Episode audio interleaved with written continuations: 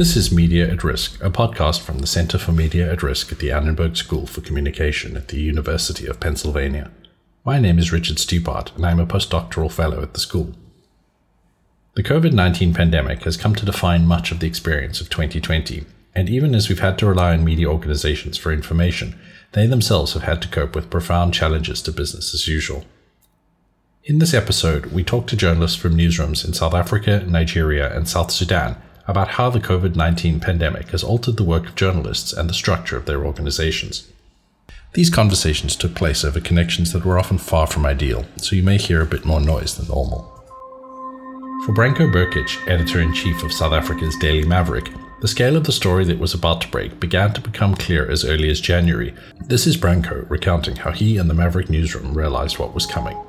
Funny thing, I was in at the end of January I was in Sundance, Sundance Festival in uh, in, uh, in Utah, and uh, turns out that might have been one of the super spreader events. You know, a lot of people got very very sick afterwards, and from there, believe it or not, I went to Rome. so I really ticked all the boxes. And in Rome, I saw uh, a lot, of lot of Chinese people, you know, and everybody with masks, and like in pure panic. And that dawned to me, on me, it's like, okay, this is not not easy. Um, to his credit, Minister of, um, of Health, created this uh, this uh, group, WhatsApp group for all the for all the all the editors and people in media, and uh, that group was there from either late December, early January. That they wouldn't be doing these things if it wasn't if this wasn't a, a serious problem. So that that that was definitely the sign that something is uh, this is a serious thing. Because remember, we had a we had H1N1 before. We had the, so we had the bird flu, we had Ebola, and you know you, you tell yourself, okay, we, we survived those things.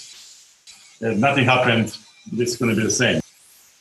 But you know, this was a um, sort of. So we're talking about around 10, uh, 10 to February or so that that type, and then afterwards it was um, just watching it and stuff with more and more disbelief. And then we had the, the gathering, I think 6th of March. And the day before, there was a first con- confirmed case in KwaZulu Natal. And uh, the gathering, I basically almost had a feeling of, a, of the Last Supper. it was uh, that type of, yeah, this is not going to go well. Soon afterwards, you know, um, I told the guys we need to do the, the newsletter on, on, on COVID 19, and in those days we call it coronavirus. And uh, they said, okay, let's do one one a week. Uh, I said, no, no, we need to do every day. And they were like quite like surprised, and then we we uh, settled on three a week. So every one of those steps were um, milestones. But let's put it this way: the, the moment when I, when I said to the guys in the Maverick Citizen, this is a pandemic, which was a couple of days before Tedros uh, announced, and we need to do coronavirus um, every day, almost every day in newsletters. That was the moment when I said, okay, you know, this is not going to go away. Even then, I thought it's going to go away in a couple of months because I reckon, you know, every flu goes, goes away in a couple of months. I did not, um, look, nobody really knew apart from the guys in China and Trump's guys and a couple other people who were in business, they knew the nature of it, you know. So it, it's kind of difficult to make decisions like that, you know. But these are the, these are the milestones. Meanwhile, in Nigeria, an initially dismissive attitude that COVID would end up just being a problem for China, or at worst Europe, was interrupted as reality caught up. This is Ajibola Amzat, editor at the International Center for Investigative Reporting. You know, around December last year, I think that was when the news started breaking from from China that there was one strange disease that was killing almost everybody in Wuhan. And nobody really bothered so much about it because, I mean, China is thousands of uh, miles away. So it wasn't really a big uh, story until we started hearing that, oh, the disease has moved away from China to some other places outside China and then to America and then to Europe. And still, yeah, we felt that it's still the thing of the Europe, the white and black ones are not going to be affected after all. So let them deal with their problem. So, but lo and behold, the news I started featuring that this is actually going to be in Africa. And then that was why uh, most newsroom, newsroom around here started getting worried that this may actually be the end of it for all of us. And in Nigeria, for instance, when I think in February, February, in February and March, when the first uh, case hit Lagos, that was when everybody woke up to the rude shock. In South Sudan, a similar belief that the country would be an exception was shattered as cases multiplied. Isaac Kenyi was program manager at Top of FM community radio station in the capital Juba when the scale of the story started to become clear. First of all, there, there was that uh, uncertainty regarding uh, the disease. There are a lot of rumors, some misinformation regarding the disease. So um, we, it, it was something that uh, we could not really envision that it will be the way it is right now because um, at first uh, it I mean since it it started in China and then went to Europe and US so uh, the, the information is like okay this is a, a, disease that affects people in colder areas.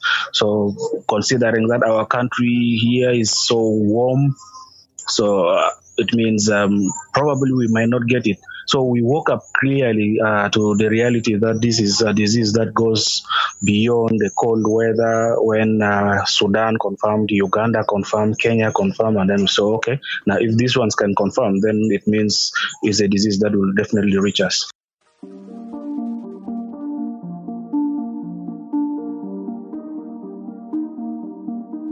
For Isaac's newsroom, COVID meant a number of immediate challenges to the practical work of news gathering and some low tech solutions. Journalists were asking a lot of questions now. How do i do interviews?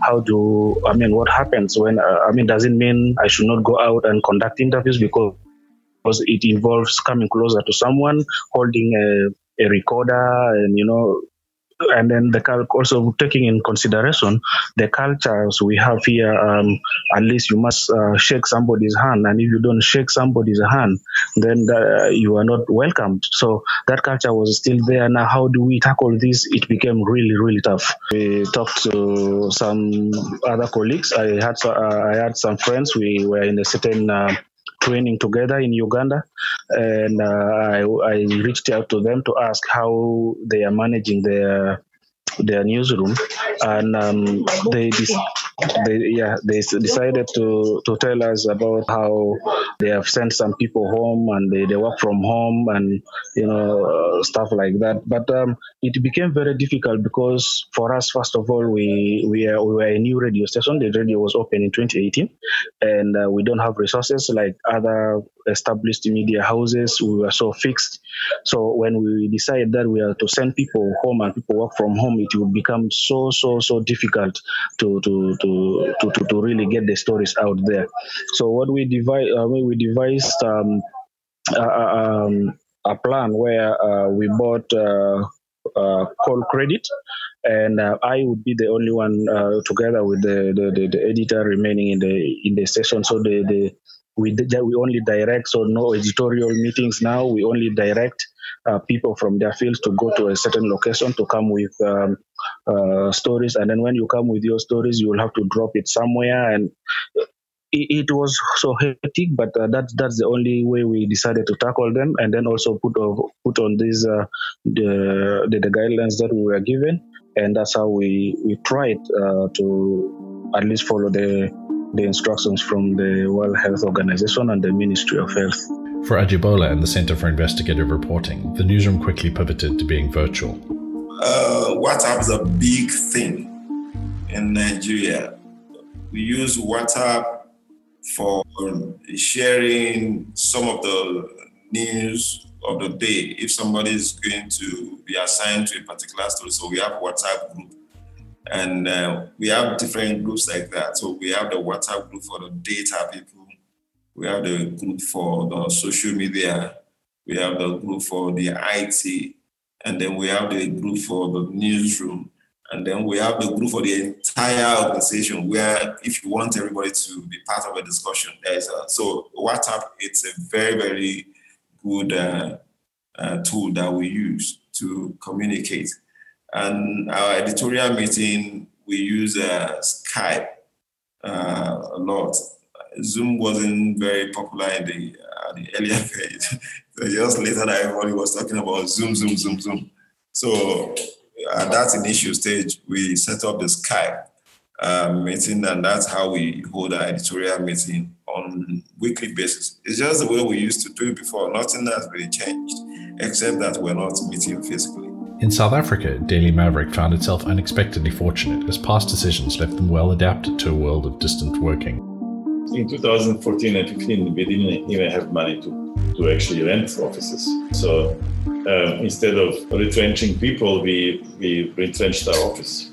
So um, in those two years, we've proven that they can exist without uh, office, but um, um, as a result, we became feral, and it was very difficult to to punch us back into the office. So as of 2016, we had a full, we had offices in Joburg and and, and um, Cape Town, but it was difficult to to punch us back into, push us into back into it.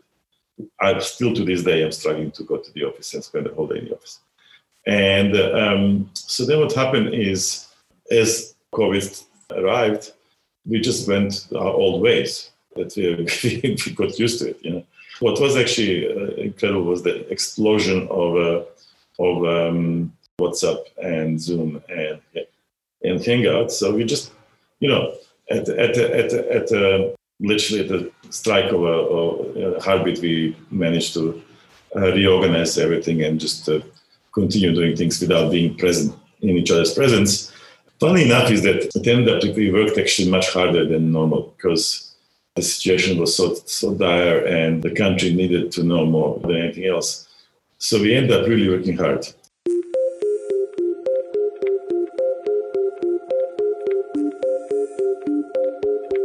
In all three countries, the challenges of adapting newsroom practices to the realities of COVID were accompanied with exceptional audience growth as people turned to news media to help them navigate what was happening.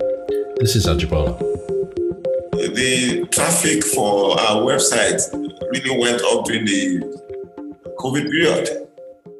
We had more readers during the COVID uh, period. And the question we're asking ourselves uh, where are these people coming from? Where were they before and all that? In South Africa, Branko described a similar picture. We, we did we did drop a bit. We are now we were four and a half million. We are now on three and a half million. So so it's it's stable there. So which is basically we jumped uh, good 80% since since uh, February instead of 120%. But we we're still very, in a very good spot. Meanwhile, for Top FM in Juba, a growth in audience numbers also led to increased practical engagement with the radio station. One clear shift in audience behavior was increased engagement uh, through phone calls and SMSs uh, when the, the, the, disease was announced. That's mainly because they want to get the new directives uh, uh on how to stay safe and um, what the disease is all about. Because uh, we uh, almost everyone is grim about it. we don't know what, what, what it does, how it affects people, and so everyone. I mean, many people really wanted to get the directives, and then we were at the forefront uh, together with some other media houses. So they were looking towards to towards. Um, getting those directives and um, so uh, they were also voicing their concerns and also voicing their frustrations on the way government is handling them. So yeah, there was an increased audience uh, participation in uh, after the, the, the, announcing of uh, the, the disease within the country.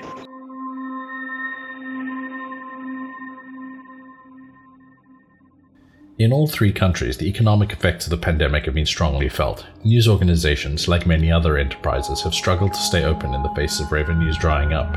Here's Branko describing the extent of the problem for media companies as it happened in South Africa.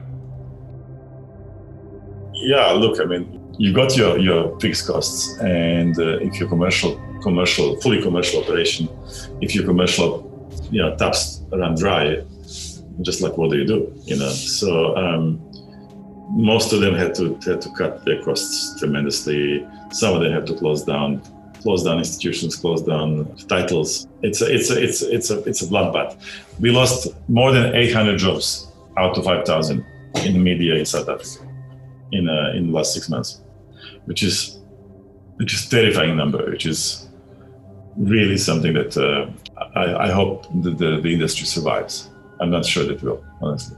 So again, the, the bigger you were, the bigger your, your, your fixed costs, the more dependent you were on a, on a um, physical distribution, in bigger trouble you were. And it's, uh, you know, it's not about, it does not show that, that somebody was a bad business person, whatever else, because pandemic is above our pay grade. It's uh, some, something that, you know, we, we, you, you may plan for it, but you never know what's going to happen it's it's not that uh, these people were good business people and we were bad. It's just that we, we were lucky. Our costs are relatively low, and we had some we had some we had some um, something stashed away on, on accounts, and uh, we had space to to to to be imaginative because you know we didn't have to uh, retrench anybody. We didn't have to worry about those things. You know, when you're the executive and you need and you're told that you need to cut 20% of your of your of your costs it just you know, it's very difficult to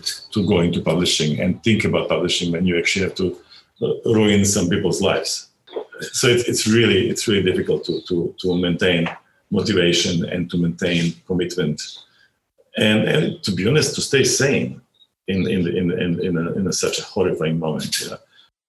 In South Sudan, the effects on Top FM's operations have been no less severe we were 19 staff at that point uh, before the the, the, the, the, coronavirus began. But uh, when it was announced that companies even cut their advertisings and business was not even coming into the radio station, so there was a lot of downsizing that happened. From 19, we were reduced to six staff only working for the radio. That's, that, that, that shows the toll economically that uh, the radio faced. In Nigeria, similar dynamics have been at play for commercial news operations. For those relying on grant funding or other non commercial sources of revenue, the economic effects of COVID have landed somewhat more softly for now, though with effects on the kinds of reporting being focused on. So I'm aware that uh, about three or four newsrooms in Nigeria now have either, you know, cut down the salary and some have had some of their staff to go. and I'm talking about big newsrooms. So in our newsroom, our newsroom is not as big as those ones. So we are not asking anyone to go yet. And uh, that is also because uh, the funding that we have uh, was able to keep us working even till now. And I think we're a little bit more creative in our own way by setting up uh, uh, different uh, units, a fact checking unit. So the fact checking units that we set up uh, also allowed us to be able to access some funding from uh, some international organization like uh, I think IWPR. So, so that money helps us to also be able to continue doing our fact checking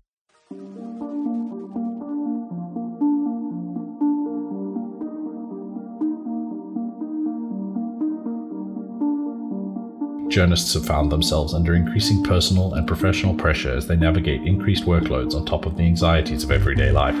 This is Ajibola on Life in the Newsroom. I will speak for myself now and some of the reporters in my newsroom. Uh, one would think that, okay, because uh, the COVID has made everybody to stay at home, so we have less work to do. But I tell you, that was not the case. Especially in my own case. I, in fact, I could tell you that that was the most challenging period that I had this year because stories were still we're still producing stories. Our reporters were still producing stories. Like I said, because of different uh, tools that we're using to get uh, information. So we're still producing stories, and as we're sending in stories, I need to be, you know, going after. I mean, going over every single story. So there was no even time ban for my work. I mean, I could wake up in the middle of the night and there's a story waiting, I mean, waiting for me. So it was just like we're just like walking around the clock. So being at home uh, did not really stop people from working. And now, when you now had that to the, the fear of unknown, the fear of also what's going to happen, are we still going to be able to? What if this pandemic extends beyond normal, are we still going to be able to earn our salary? Are we still going to be able to access the normal life? Are we still going to be able to do things the way we do it and all those?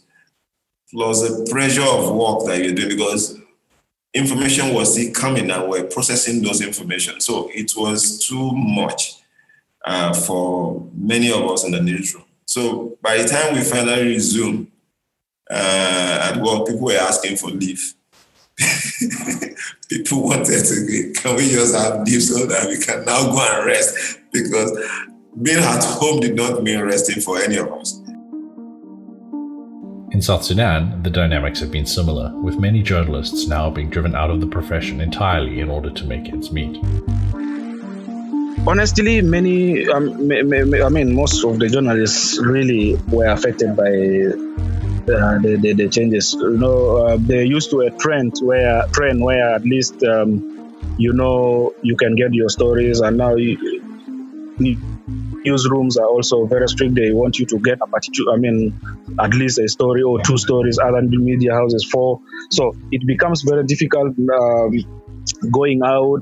And at that time, it, it really affected most where people have to do more than uh, more than usual to to get. Uh, they have to put more than usual efforts to, to, to get stories, and that kind of um, gave them that physical fatigue that um, uh, well, uh, that burnout, uh, many get burn, burnouts, and it really affected them in that way. But that is not the only thing. The economical aspect of it, because most most journalists were laid off because of this, in, in, in a way of uh, downsizing, and uh, they and yet there are no jobs. Many organizations closed, so it, it became very very difficult for journalists to to survive.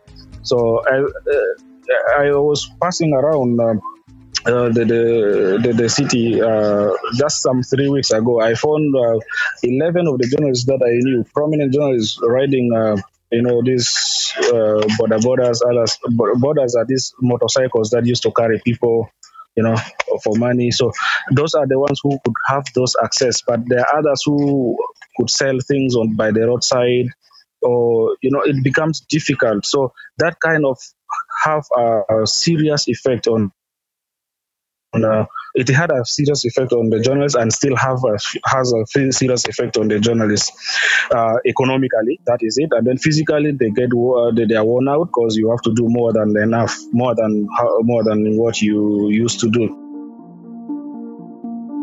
Compounding these stresses on journalists even further is a growing concern about how much longer newsrooms can continue operating in such attenuated ways. Look, we don't know how long this is going to last. I think massive issue is here is that how is this affecting mental health of, our journalists? Um, we we have um, we have somebody who is um, on the standby and has been uh, incredibly helpful with several of our journalists, who's providing help, you know, men, um, mental, emotional help. Um, psychiatrist, a, a, really good one, and but that was a couple of months if this thing if this thing goes longer, I don't know if somebody is if people are going to start cracking up. So it's not necessarily a question from your side, but this is almost like a warning. We need to people to understand that we are probably at the 50% or at the half right now, at the midpoint. And it's going to take a long, long time to, and it's going to take a lot of energy to survive this. So that, that element of mental endurance, it's something that interests me a lot. Um, and I really hope that um, it works out because the people need to understand, you know, people, I don't know if you've seen now, Czech Republic, they had four and a half thousand cases yesterday. So they go down in like a total, total lockdown. Why? Because they were incredibly good in the beginning and they had enough lockdown, but it, it was good, it was great. And then they dropped, dropped the, the, the lockdown and and they went back like it, it never existed. And uh, so, can you imagine now, after six, seven months of this, you go back into lockdown? So, can you imagine the mental toll on people in it, in Netflix? So, it's just, I don't know how we, I don't know how the, the population and the journalists, everybody is going to survive, and especially if they start losing their jobs and not having enough enough food on the table.